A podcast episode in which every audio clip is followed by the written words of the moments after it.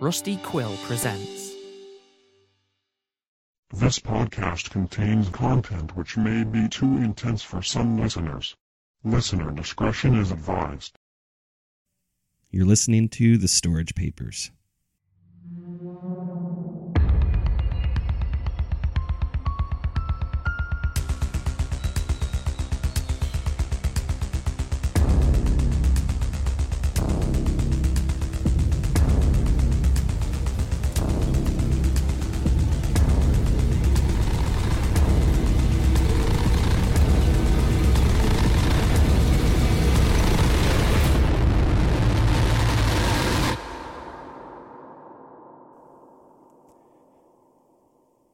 Episode 17 Window Licker.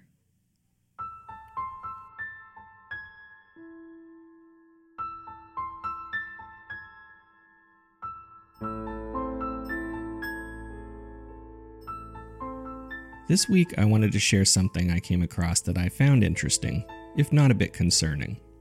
Something that just seemed a bit off, less organized than some of the other documents. Most of the pages are faded and somewhat damaged photocopies of notebook paper, bent around the corners and segregated by lines where they were likely once folded. And attached is a newspaper clipping detailing a missing girl. There's also an unfinished letter from whom I believe to be Ron, addressing a Mr. Brian Pierce. But I'll talk more about that later. I'm sharing this with you because, despite the lack of any evidence of follow up or notes, or really anything credible or official, I feel that both the unfinished letter and the nature of these documents, the coffee stains on the pages, and overall messy way that they're handled, stood out to me. The following is what I believe to be a set of journal entries recovered from the bedroom of one Alice Pierce, a 16 year old high school student from Signal Hill, reported missing on Saturday, June 16, 2007. The journal entry is dated June 13, 2007.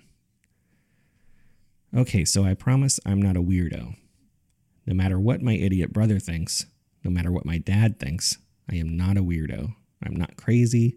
I'm not on drugs. I'm not having nightmares. The time now is 11:43 p.m., but it'll be later by the time I finish writing this. He it comes at 1.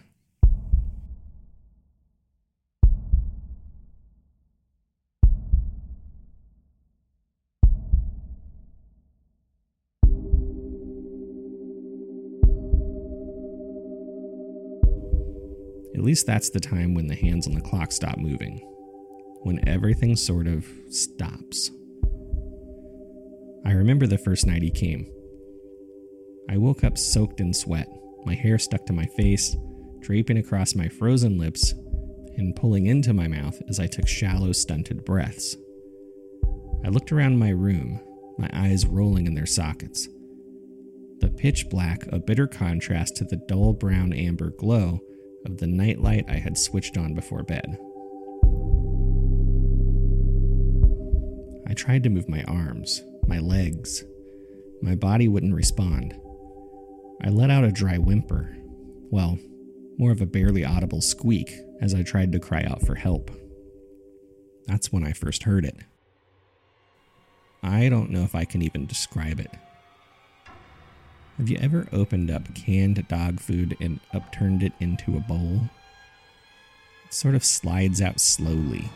This deep, sloppy, wet schlup. That's what it sounded like. My eyes darted around before I saw it in the window. Dull, gray pointed eyes, round and wide open, but very much human. I couldn't see anything else, but I could see its lips, curled into a wide smile as its tongue slid across the glass.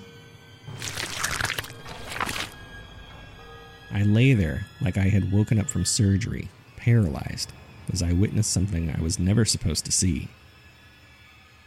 His tongue lapped at the window, and hunger danced in his eyes. The longer I stared into his pupils, the smaller I felt. Waves of gray and black crashed together, and swirled behind his eyelids until I was lost in a chasm of inky black tar. It's been that way every night since. I have more, a lot more, actually. But he'll be here soon, and I don't have time. I'll write more tomorrow. If you're reading this, I just want you to know that I would never hurt myself. I would never run away from home. Whatever happens, I'd love you, Dad. Please don't be sad. I know you would help me if you knew how real this all was.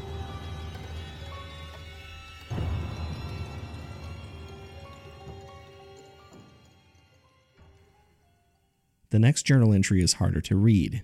There's a gray spider web of creases where the paper was crumpled before it was copied, though I was still able to make out all the words. June 14th, 2007. I still have the little plastic glow in the dark stars on my ceiling. You can see the little blobs of sticky putty that Mom used to put them up, but they don't glow anymore.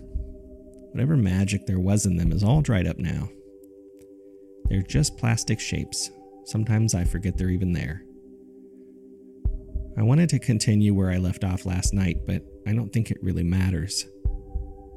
It's always the same thing, the same story, night after night.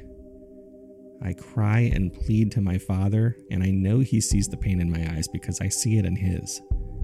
But he just doesn't believe me. Nobody believes me. The school psychiatrist, my friends in message boards and chat rooms, someone on a paranormal forum asked me if it was a cry for help. I told them it was. Last night was different for many reasons. I couldn't fall asleep, and I don't think I wanted to. I lay awake looking for constellations in gray plastic empty stars and listening to muffled pop rock whisper through the small radio on my desk my arm reaching back and gripping the wooden bedpost. The last click as the clock hand snapped to attention drew me out of my daze, like a snap as the hour hand turned to one o'clock.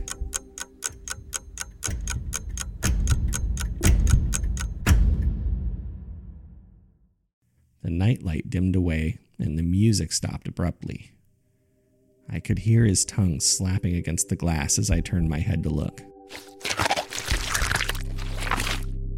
I was so focused on him, his smile, gray eyes, the fat trail of saliva. I remember finding it odd that his breath never left a fog on the glass. At this point, I had barely realized I was able to move. What happened next was all instinctive. I slowly squirmed backwards across the sheets, shuffling my body and then dangling my legs off the bed until my feet found purchase on the wooden floor. I never lost sight of the features in the window. Before I knew it, my back was against the door of my bedroom and I was grasping at the knob. It wouldn't rotate. His hands slapped against the window and joy danced in his eyes at my discovery. Or so I thought. Just as before, I couldn't speak. Yelling out for help felt like someone swallowing the air out of my lungs. I beat my hands against the door, but it didn't make a sound. Absolute silence, but for my heartbeat and the man, or creature, at my window. I don't know how long I stood there, tears rolling down my chin as I screamed in silent whimpers and beat soundlessly against the bedroom door. I wanted nothing more than it to fall open and I fall into my father's arms. The part of me that held out hope for that died a little more with every inaudible wail. After some time, my anger turned into frustration. Not the angry boiling over, lashing out type of frustration, but solemn, desperate kind of frustration. The kind that makes you yank your hair out. The kind that makes you feel small.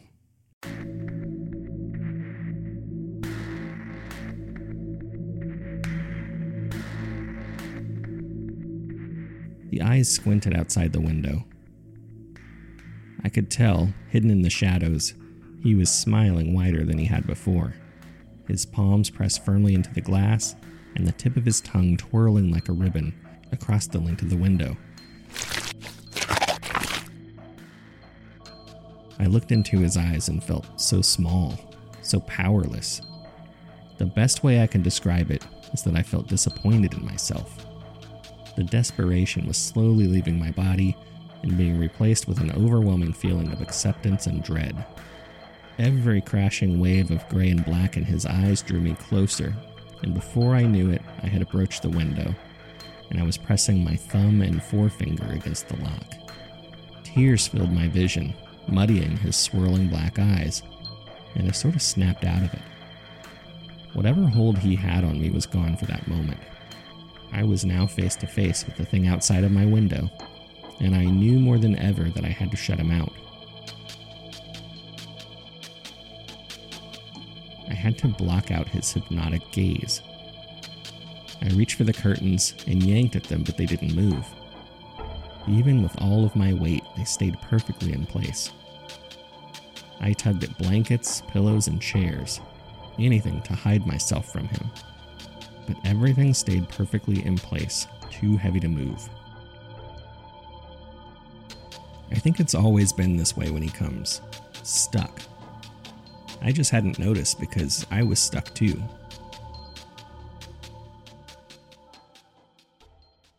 Before I continue on to the next journal entry, I just want to put you in my shoes for a minute.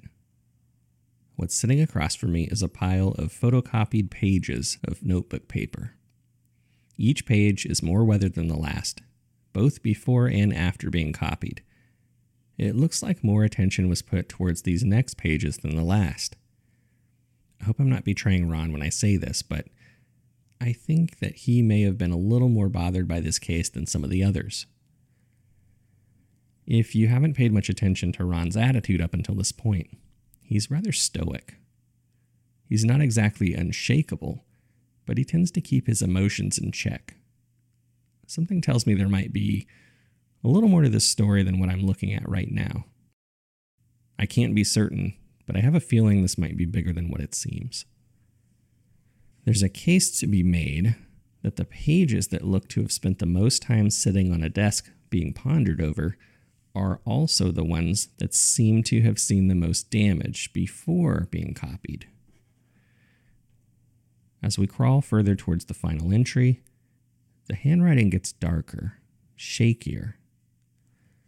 I'm ashamed to say I find it immensely interesting to see Alice's state of mind reflected in the slowly degrading handwriting, and I can't help but wonder if the damage on these copied pages is any evidence that Ron might have felt the same. This is the next entry. June 15th, 2007. Last night I sat with my father as he watched TV. Some sort of black and white Western movie. The edges of the screen giving off a soft white glow. The shadows on the wall are different when you watch something in black and white. The bright things aren't as bright, and the dark things are more of a dull gray.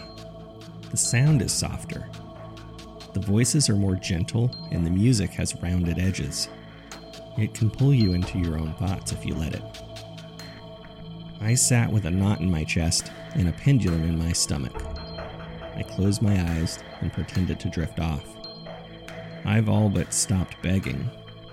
My father doesn't believe me, and during the day, I can only do my best to pretend that my nightmares have passed. I couldn't do it to him. I couldn't open my eyes and plead with him as he picked up my massive body from the sofa and carried me to my room, placing me gently in my bed. I know I'm too heavy for him to lug me around like this. I'm still the little girl I was more than half a decade ago. I don't have the heart to remind him that when mom died, that little girl died too.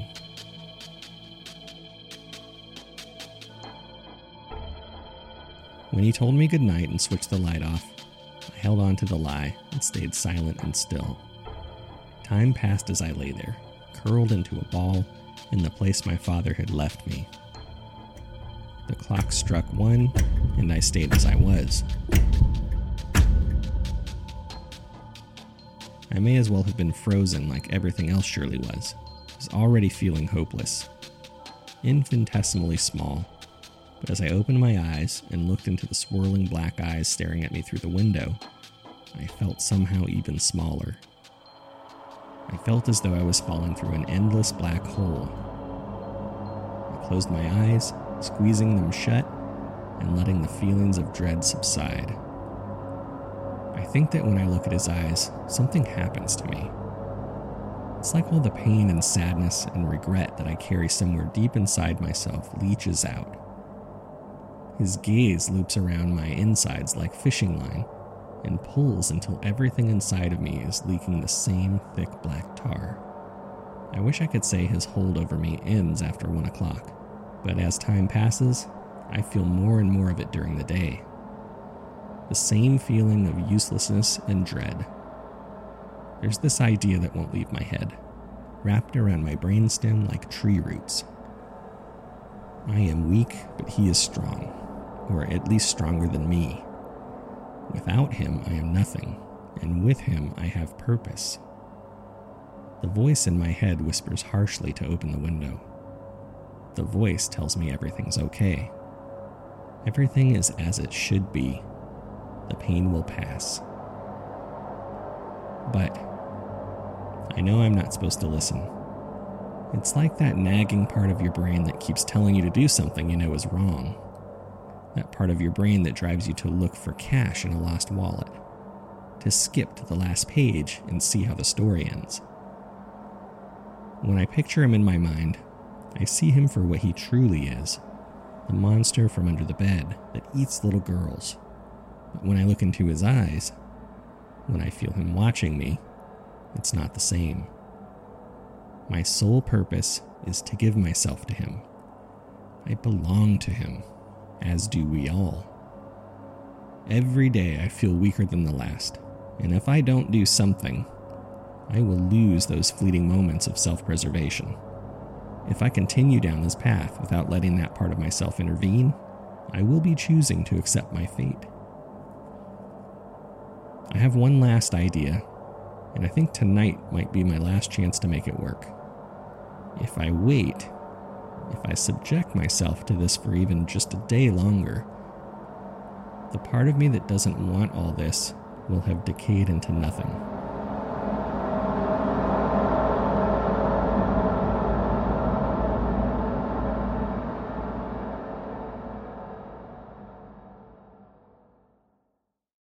The next set of pages were a lot harder to transcribe.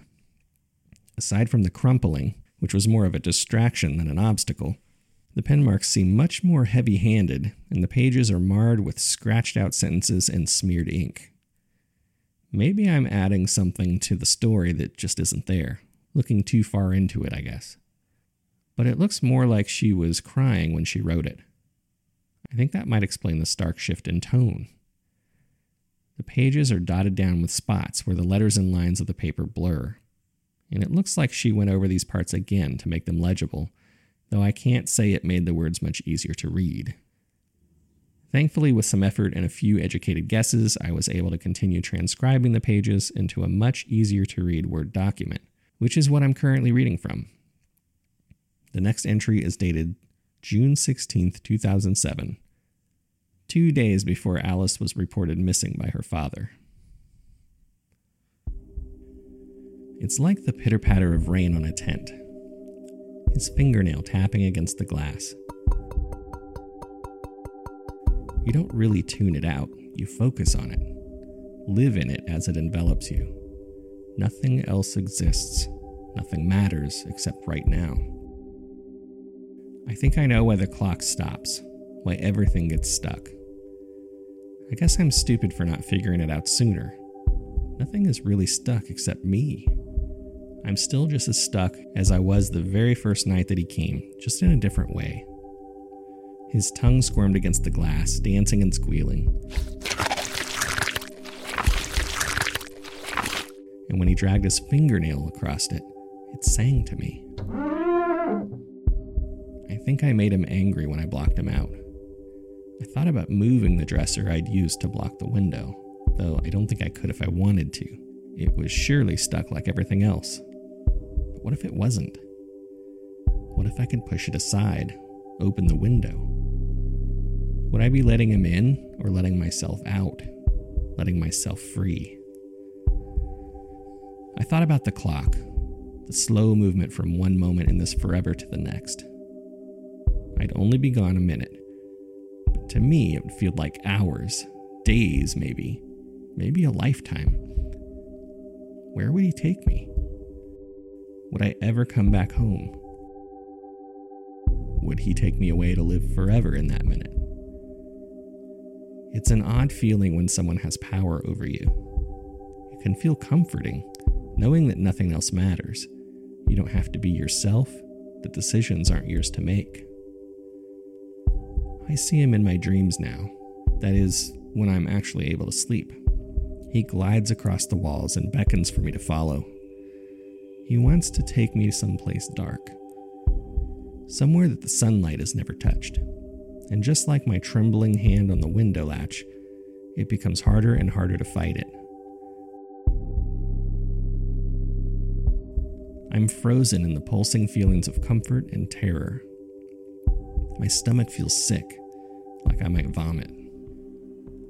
I see her hair, my mother's, sliding back and forth across the wooden floor just outside of the closet, peeking out of the darkness. I can't make out the top of her head, weaving, making figure eights, just her long auburn hair cascading and swiping across the floorboards. I wasn't old enough when she died to really appreciate how beautiful it was. The door handle turns like someone is opening it, but it never stops. It just keeps spinning and spinning and never clicks, never opens. I don't know what it means. I don't know if these dreams are mine or a product of the creature that eyes me from the window, licking the glass and looking through my flesh at my bare bones. What I do know is that they hurt. When I wake up, I hold my hand to my chest, to my thumping heart, like a little girl poking her tongue at the hole of a missing tooth. I can't control my emotions anymore. I don't feel like there's really much of a part of me that's myself anymore. I find myself thinking more and more about just putting an end to it. I think I'm ready to find the little ball inside of me that wants to keep fighting and squeeze it until it pops.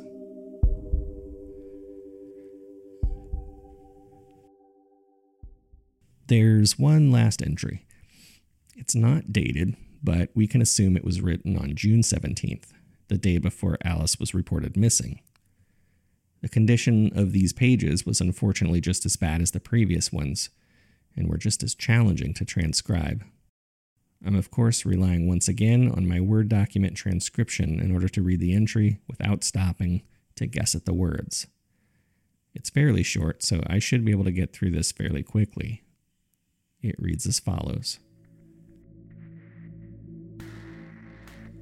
Everything is a loop, spirals that meet back at both ends, just to make you feel like things are linear, but they aren't.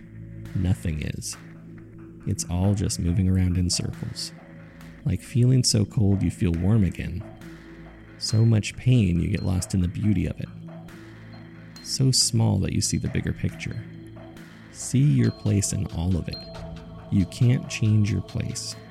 You take a hard left and then a right, moving down the spiral just to make it to the same place you were always going to be, where you're supposed to be. I feel it.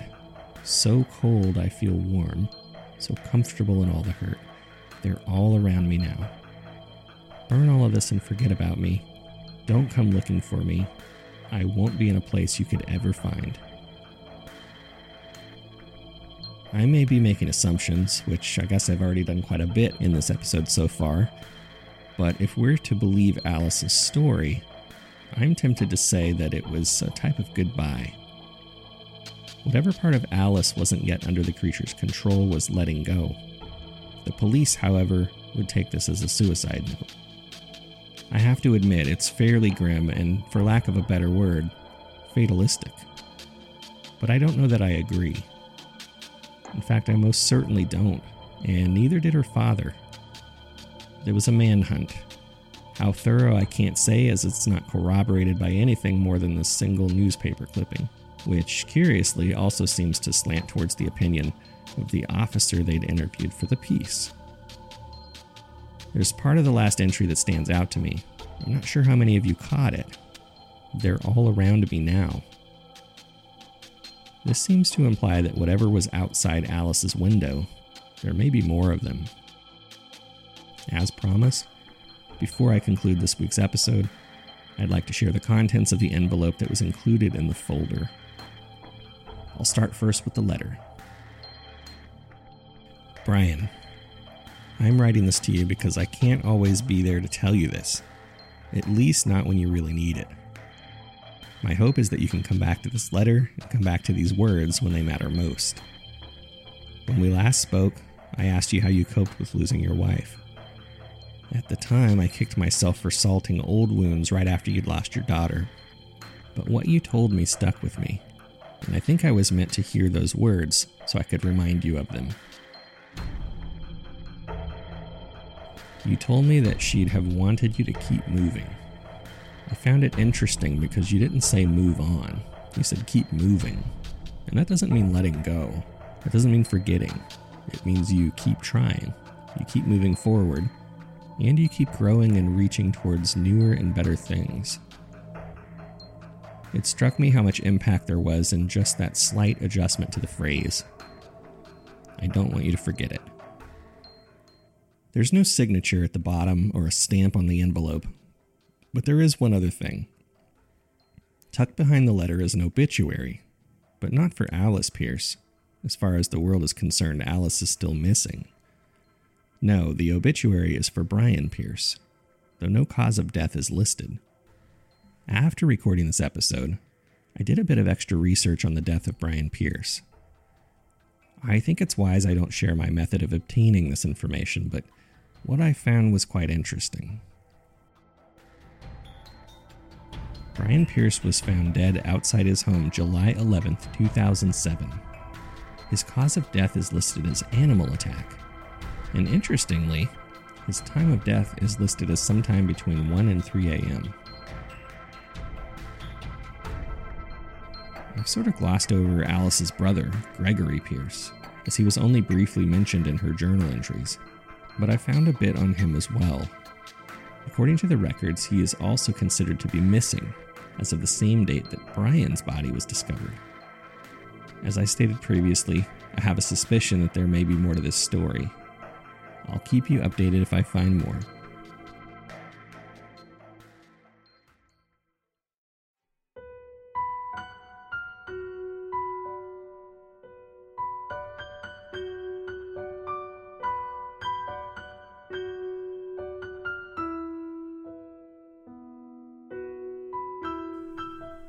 Thank you for listening to the Storage Papers. This week's episode was written by Cody Ditzenberger and performed by Jeremy Enfinger. Special thanks to Nathan Lunsford at Four Story Productions for artwork and web design. Additional thanks to Cody Ditzenberger and Zapsplat for this week's music. Make sure to check out our new website at thestoragepapers.com, where you can catch up on all of our episodes and connect with the show's social media including the new Facebook group to connect with the creators and discuss the show with other listeners.